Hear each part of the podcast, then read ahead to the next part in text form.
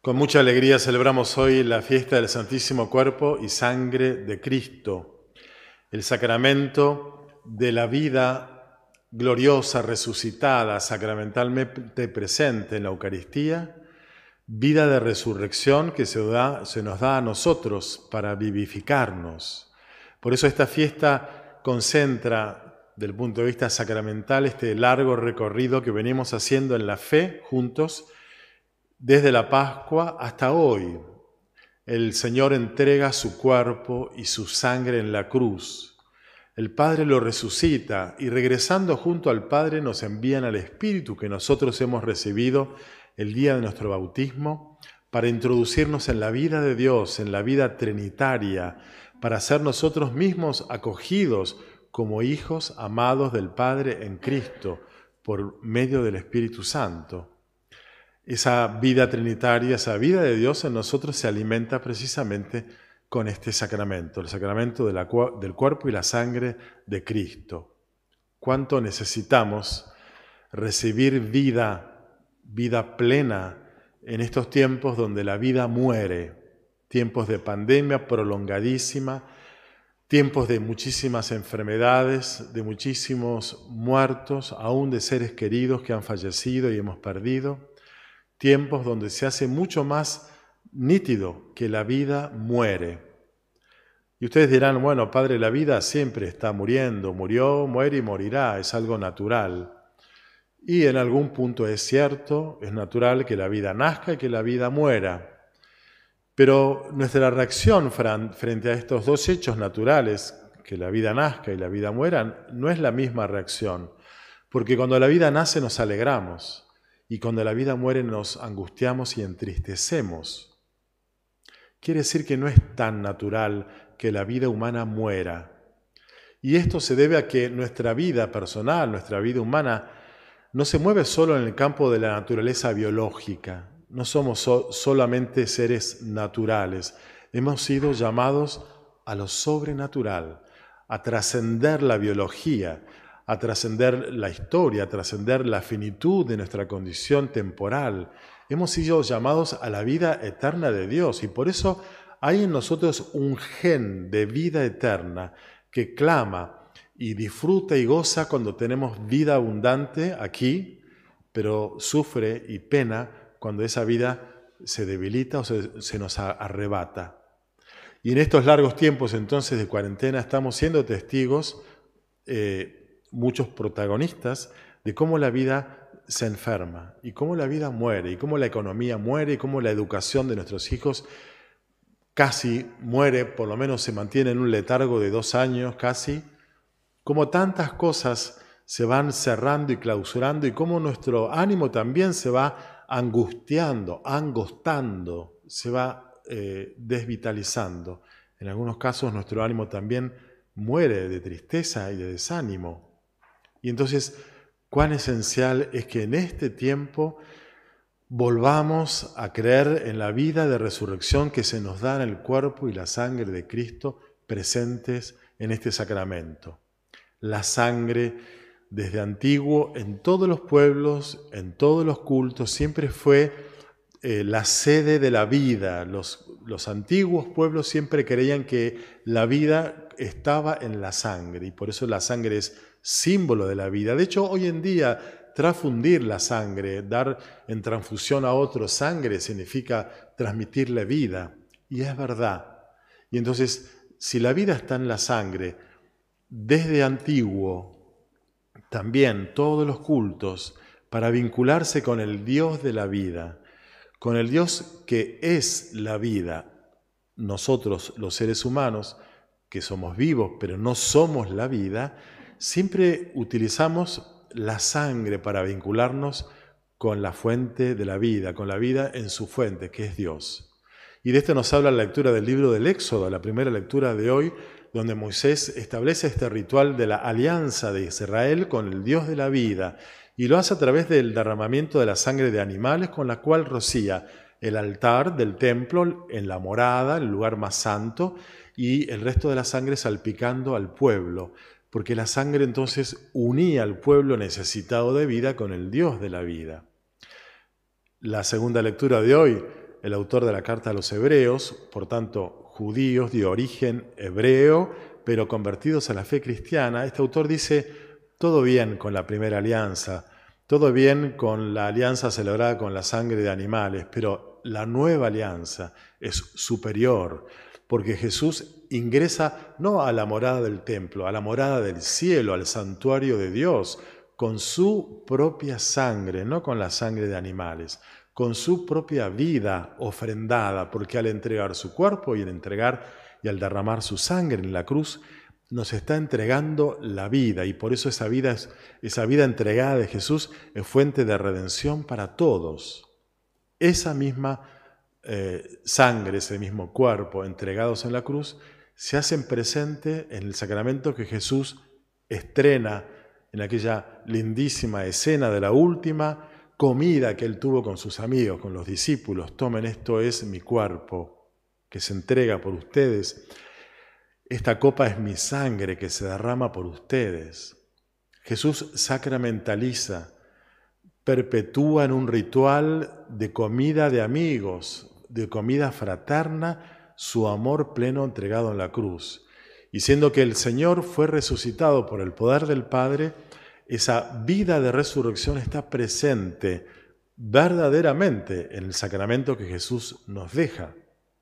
De allí entonces que cuando nosotros comulgamos con el cuerpo y la sangre de Jesús estamos recibiendo su vida plena, su vida divina.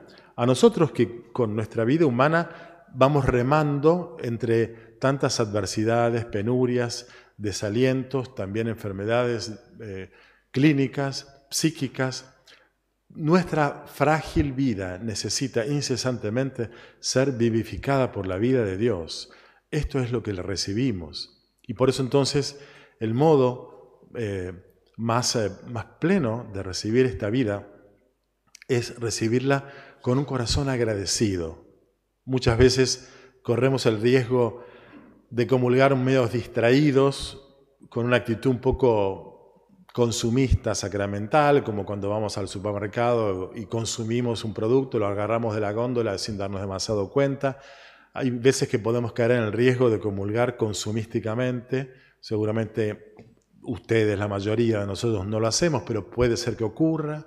O puede ser que en un sentido inverso, no ya distraídos, sino demasiado reconcentrados en la sangre derramada por Cristo, y entonces comulgamos con culpa, nos sentimos culpables en vez de sentirnos alegres de estar comulgando. Bueno, mucha gente comulga con sentimiento de culpa como si lo hubiera matado a Cristo y como si Cristo no hubiera resucitado. La resurrección anula todo pecado, reconcilia la humanidad con Dios. Por lo tanto, ni comulgar con la desaprensión del distraído, ni comulgar con el escrúpulo del culposo, sino comulgar con la fe agradecida, de decir, es mucho lo que estoy recibiendo, y entonces mi modo de ser agradecido es ser consciente de tanto amor con el cual estamos siendo amados al comulgar y poder en gratitud y en reciprocidad corresponder a tanto amor con un amor total y semejante de unos con otros. Ámense los unos a los otros como yo los he amado lo reciben en la comunión, transmítanlo en gestos de conyugalidad, de familiaridad, de amistad, de solidaridad con los que sufren, con los más necesitados. Nuestra capacidad de amar, insisto, a veces gastada, desalentada, eh, porque así es nuestra vida, necesita ser vivificada. No es entonces solamente una reanimación psíquica, psicológica, es una reanimación espiritual, porque es la fuerza del espíritu lo que en tiempos de fragilidad psíquica y, física, esa, vitalidad espiritual es la que nos pone de pie de nuevo para volver a entregarnos con alegría a los demás. Cuando comulgamos, y no saben cuánto, los sacerdotes, los ministros de la comunión, lamentamos que no estén ustedes pudiendo comulgar con el sacramento, quiero decir. Pero cuando lo hacemos, el acto de la comunión es un acto intensísimo pero fugaz. Fugaz por intensísimo, porque es tan intenso la, visita del amor de Dios en nuestro corazón que no necesita permanecer físicamente. De hecho, se disuelve el sacramento, pero permanece su amor. Y entonces, de algún modo, lo que nos pasa con nuestros amigos o seres queridos cuando nos reunimos, ojalá hayan podido reunirse en familia hoy, eh, está bien, eh, digamos, disfrutamos el asado o la pasta y la comida y un buen vino, disfrutamos todo eso. Pero lo que más nos queda de una comida de amigos o una comida familiar es el afecto compartido que estamos extrañando, eh, estamos recibiéndolo en dosis pequeñísimas, bueno, y lo extrañamos en este tiempo de cuarentena. ¿Por qué? Porque lo más importante de compartir la comida es que queda en nosotros alojado el amor que hemos recibido y que hemos podido dar.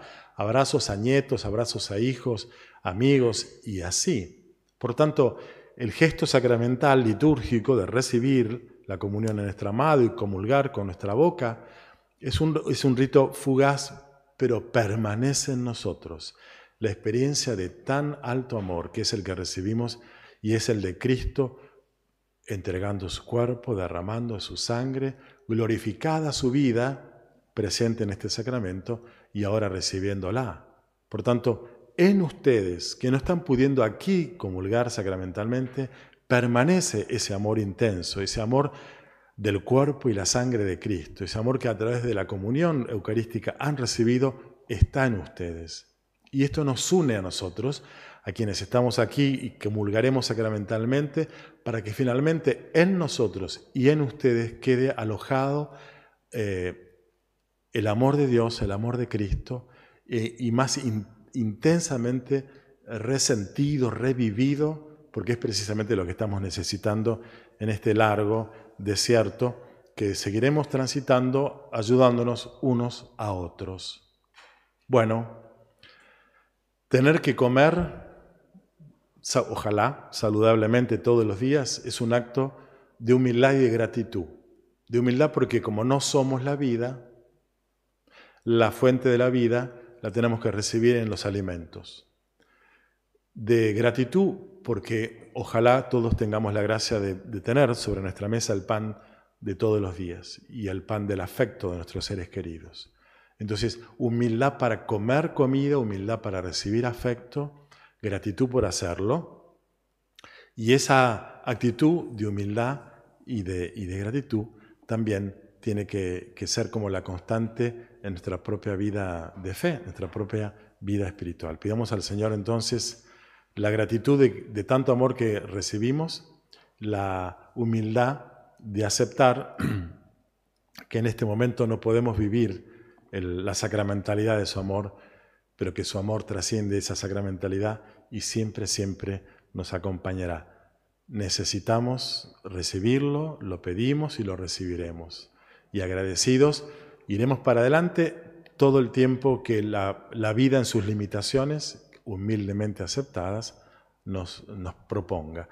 Si tenemos que seguir aceptando esas limitaciones, bueno, precisamente por eso necesitamos ser vivificados por el Dios de la vida.